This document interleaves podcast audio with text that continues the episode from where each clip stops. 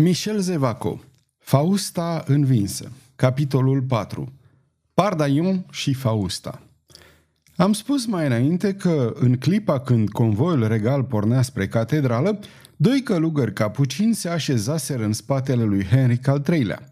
Și, din frânturile de conversație pe care le-am prins, ghicim cine se ascundea sub rasele călugărești. Mai întâi, Făptura grațioasă și mereu zâmbitoare a ducesei de Montpensier și apoi făptura maestoasă, întunecată și fatală a Faustei. Nimănui nu-i trecea prin minte să se teamă de acești doi călugări și, de altfel, regele dăduse strașnică poruncă să nu se așeze gărzi în jurul lui în timpul procesiunii. Îmbrăcat în pânză de sac, în picioarele goale, cu lumânarea în mână și capul plecat, regele Franței se îndrepta deci spre catedrală. La ușa bisericii, regele trebuia să fie așteptat de un duhovnic, care venea drept de la Roma și îi aducea o grămadă de indulgențe de pline. Cei doi capucini, apropiindu-se de catedrală, aruncară o privire avidă spre portal. Acolo îl aștepta pe maestatea sa întregul cler din Chartere. Dar, la stânga, ceva mai retras, sub o statuie, ședea nemișcat un călugăr a cărui glugă avea în vârf o cruce de aur, menită de sigur să-l facă de recunoscut.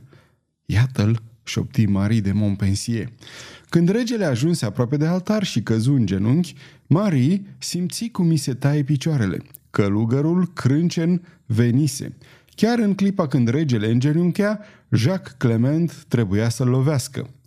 Regele îngenunche. Marie se aplecă să vadă parcă mai bine și atunci o cuprinse un val de groază. Regele în genunche și călugărul nu lovi. Călugărul căzu în genunchi lângă rege. Călugărul îi vorbea în șoaptă regelui. O salutaris hostia, cântă regele. Imnul era cântat cu încetineală. Ducesa se așeză în genunchi, fiindcă nu mai avea puterea să stea în picioare. Ce gândea oare Fausta în acest minut tragic, când privirea ei de gheață rămăsese țintuită asupra călugărului care nu scosese pumnalul? Îl privea pe călugăr și se gândea. Nu el? Cine-i oare? Cine-i călugărul acesta? O, trebuie să aflu. Am să aflu eu. Ceremonia de închinăciune se isprăvise. Regele se ridică în picioare. Regele pornea și călugărul, ridicându-se și el, rămânea locului. Marie de Montpensier scoase un fel de geamă trăgușit și în timp ce mulțimea se scurgea, Fausta se îndreptă spre călugăr. Se opri dinaintea lui. Se priviră îndelung pe când ducesa de Montpensier, înnebunită, pierdută, îl căuta pe clopotar spre a-i da poruncă să bată clopotul de șase ori, semnalul înfrângerii. Cine ești tu?" întrebă Fausta cu glas aspru. În același timp, căuta pe sub rasă pumnalul pe care îl purta întotdeauna cu ea. Auzindu-i glasul, călugărul a avut o tresărire și Fausta zări pe sub glugă licărirea unui zâmbet. Pe Dumnezeul meu, doamnă, răspunse călugărul, N-am nevoie să vă văd chipul, căci aveți un glas care nu se uită niciodată, mai ales de către cineva care a fost în vârșă. Vreți să știți cine sunt? Priviți, doamnă! La primele vorbe, la primele sunete ale acestui glas, Fausta se trăsese doi pași îndărât. Sub glugă, chipul ei deveni alb ca al unui mort și pe când călugărul vorbea, ea își spunea E glasul lui, el e și totuși e mort. E glasul lui pe care îl urăsc și pe care îl iubesc.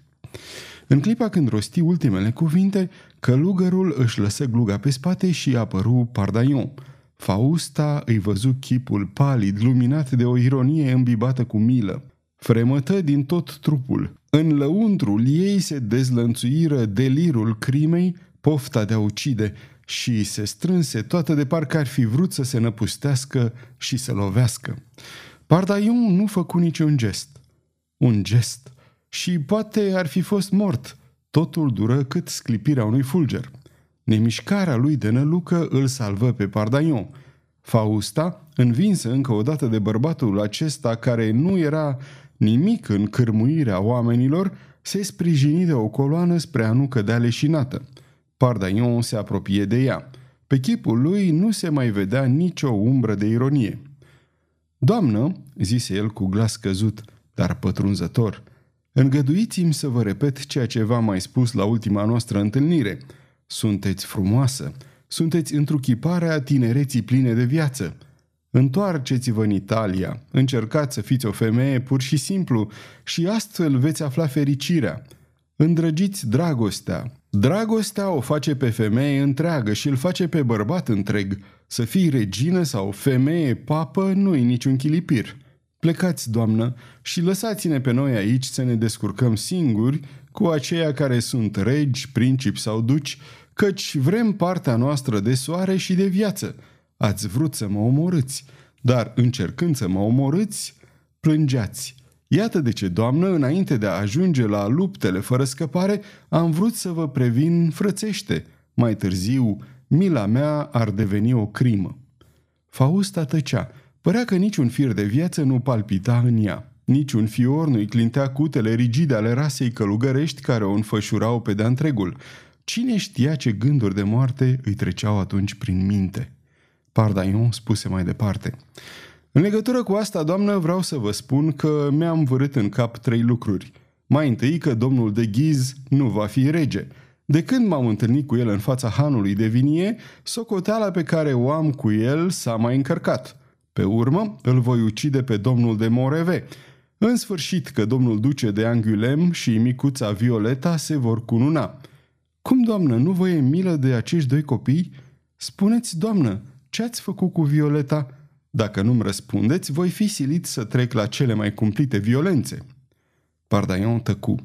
Biserica în care mai plutea încă mireasma de tămâie se umplu de tăcere. Doamnă, rosti iarăși Pardaion, gândiți-vă că aștept răspunsul domniei voastre. Unde este micuța Violeta? Fausta aruncă o privire în jur, se văzu singură la bunul plac al cavalerului și cum își vârâse în cap să nu moară încă, îi spuse abia șoptit. Nu știu, copila asta nu mă interesează, nu înseamnă nimic pentru mine. Pardaion tresări. Fausta continuă cu glas mohorât. Nu v-am mai spus-o la Paris atunci când n-aveam nevoie să mă sluiesc adevărul, nu știu ce s-a întâmplat cu copila aceea de când aparține domnului de Moreve. Pardaion păli.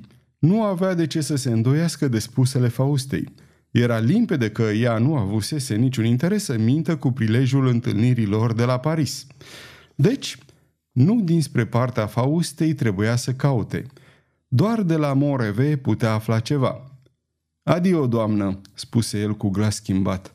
Încerc o crudă decepție, dar să vă spun oare, sunt totuși fericit aflând că, cel puțin în privința asta, nu vă am drept dușmană.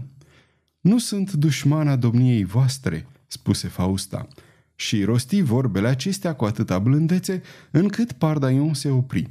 Fausta se apropie de el și așeză mâna pe brațul cavalerului. Așteptați o clipă, spuse ea tot cu blândețe. Oare ce vrea de la mine? bombăni Pardaion în sinea lui. Fausta părea că șovăie. Mâna ei, așezată pe brațul cavalerului, tremura. În sfârșit rosti cu glas gâtuit. Ați vorbit. Acum vreți să vorbesc și eu?" Fausta se întrerupse brusc de parcă i-ar fi părut rău că vorbise și, în această clipă în care un val dublu de patim potrivnice se ciocnau în lăuntrul ei, umilită în visul ei de neprihănire supraomenească și de dominație divină, împinsă de dragostea femeiască pe care o purta în suflet, Fausta înțelese cu groază că avea o dublă personalitate, că în ea existau două ființe. Avea în ea un orgoliu sublim și o dragoste pătimașă și printr-un efort cu adevărat demn de admirație, până acum orgoliul învinsese dragostea. Deci, între aceste două ființe, între aceste două suflete contradictorii care se lășluiau în același trup, se dădea o bătălie mistuitoare. Trebuia ca unul dintre ele să învingă. Nu puteau exista în același timp. Sau Fausta rămânea fecioara, preoteasa, mai mult femeie dominatoare decât regină și atunci Pardaion trebuia să moară, sau Fausta renunța la visul ei, redevenea o femeie și atunci avea nevoie de dragostea lui Pardaion. Fausta, spunând că voia să vorbească, tăcea. O ultimă luptă se dădu în lăuntrul ei. Apoi, încetul cu încetul, conturul acesta de statuie se însufleți, atitudinea ei deveni feminină și, în sfârșit, Pardaion, cu o mirare împletită cu teamă și milă, o auzi pe Fausta hohotind potolit. Fausta își plângea visul năruit. Plângea pentru cumpăna care îi încerca orgoliul. Odată mai mult, în eterna istoria omenirii, dragostea ieșea învingătoare. Se apropie ceva mai mult de Pardaion. Mâna îi se crispă pe brațul lui și, într-o șoaptă de o blândețe disperată, rosti. Ascultă-mă, mi se rupe inima. Astăzi sunt nevoită să spun lucruri definitive și dacă ți le spun tocmai ție, când aveam credința că niciun bărbat nu le va auzi niciodată, este fiindcă tu semeni cu niciun alt bărbat. Sau, ba nu, asta e o scuză nedemnă. Dacă îți spun că te iubesc, o fac fiindcă, fără să vreau, dragostea există în mine. De ce tocmai pe tine te iubesc? Nu știu. În palatul meu ți-am spus-o fără înconjur, căci atunci eram sigură că îmi voi ucide dragostea ucigându-te. Dar ești în viață și când vreau să-ți strig în față că te urăsc, buzele mele, fără să vreau, îți spun că te iubesc. Mă înțelegi oare, Pardaion? Din nefericire, doamnă, zise Pardaion, și eu, continuă Fausta, în primăverile înmirezmate, tânără, frumoasă, adulată, îmi spuneam, vei iubi vreodată? Nu, nu vei iubi ca celelalte femei.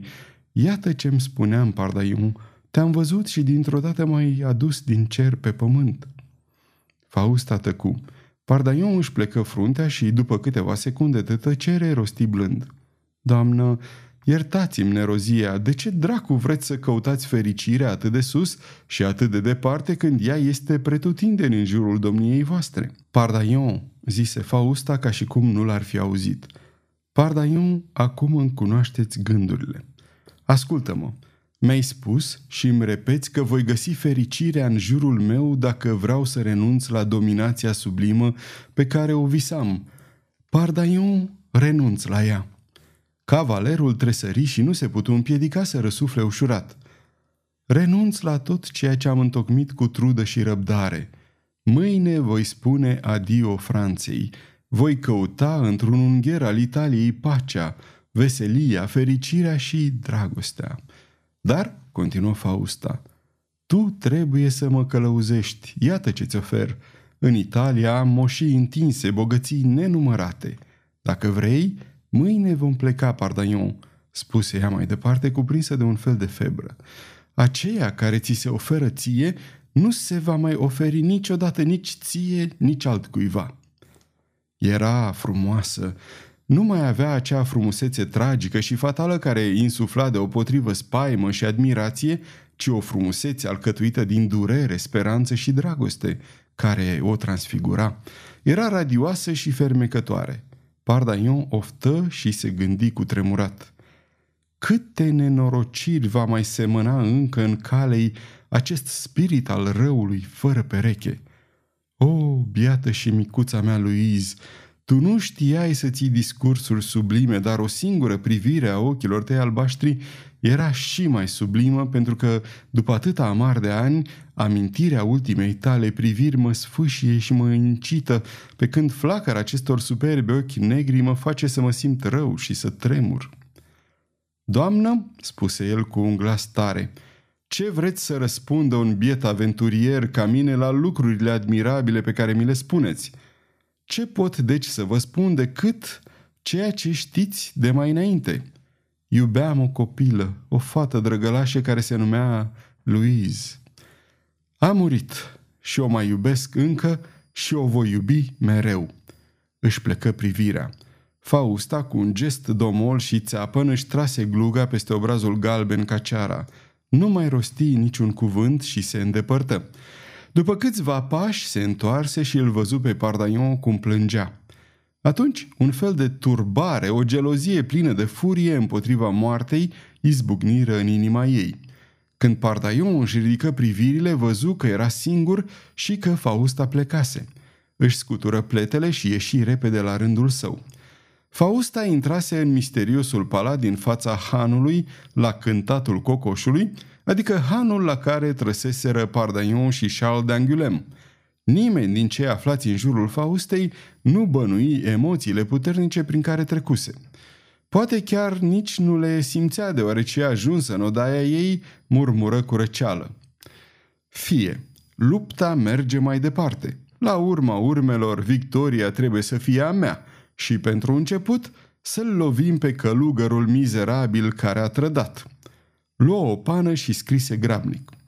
Maestate, o amică devotată regelui vă înștiințează că un călugăr din ordinul Iacobinilor a venit la Chartere pentru a-l ucide pe rege. Doar printr-o minune lăsată de Dumnezeu, maestatea voastră n-a fost asasinată în timpul procesiunii. Câteva minute mai târziu, un gentilom lăsă scrisoarea la palatul Cheverny și se făcu nevăzut pe dată. Sfârșitul capitolului 4 Aceasta este o înregistrare Cărțiaudio.eu. Această înregistrare este citită cu respectarea legislației în vigoare pentru site-ul www.cărțiaudio.eu. Copierea, repostarea, modificarea, multiplicarea, vânzarea, închirierea sau difuzarea acestei înregistrări fără acordul scris al Cărțiaudio.eu constituie infracțiune și se pedepsește conform legislației în vigoare. Pentru noutăți, vă invităm să vizitați site-ul nostru www.cărțiaudio.eu sau aplicația noastră responsivă pentru dispozitive mobile la adresa abonat.cărțiaudio.eu. Dacă vă place să ascultați cât mai multe cărți gratuite citite de mine, Valentin, sau de naratorii noștri voluntari, Vă invit să ne susțineți dând share pe conturile dumneavoastră de social media cărților noastre, dându-ne un like și, nu în ultimul rând, abonându-vă la canalele noastre de YouTube. Toate înregistrările Cărțiaudio.eu sunt din domeniul public și anume au trecut mai mult de 70 de ani de la moartea autorului și astfel opera a trecut în domeniul public. Nu se mai plătesc drepturi de autor pentru înregistrarea acestor opere. Puteți să îi susțineți prin donații pe naratorii noștri voluntari – dacă aveți o voce frumoasă, puteți deveni la rândul dumneavoastră narator voluntar în cadrul proiectului nostru. În anumite condiții, puteți chiar câștiga bani citind opere în cadrul site-ului nostru. Vă mulțumesc și vă doresc audiție plăcută în continuare!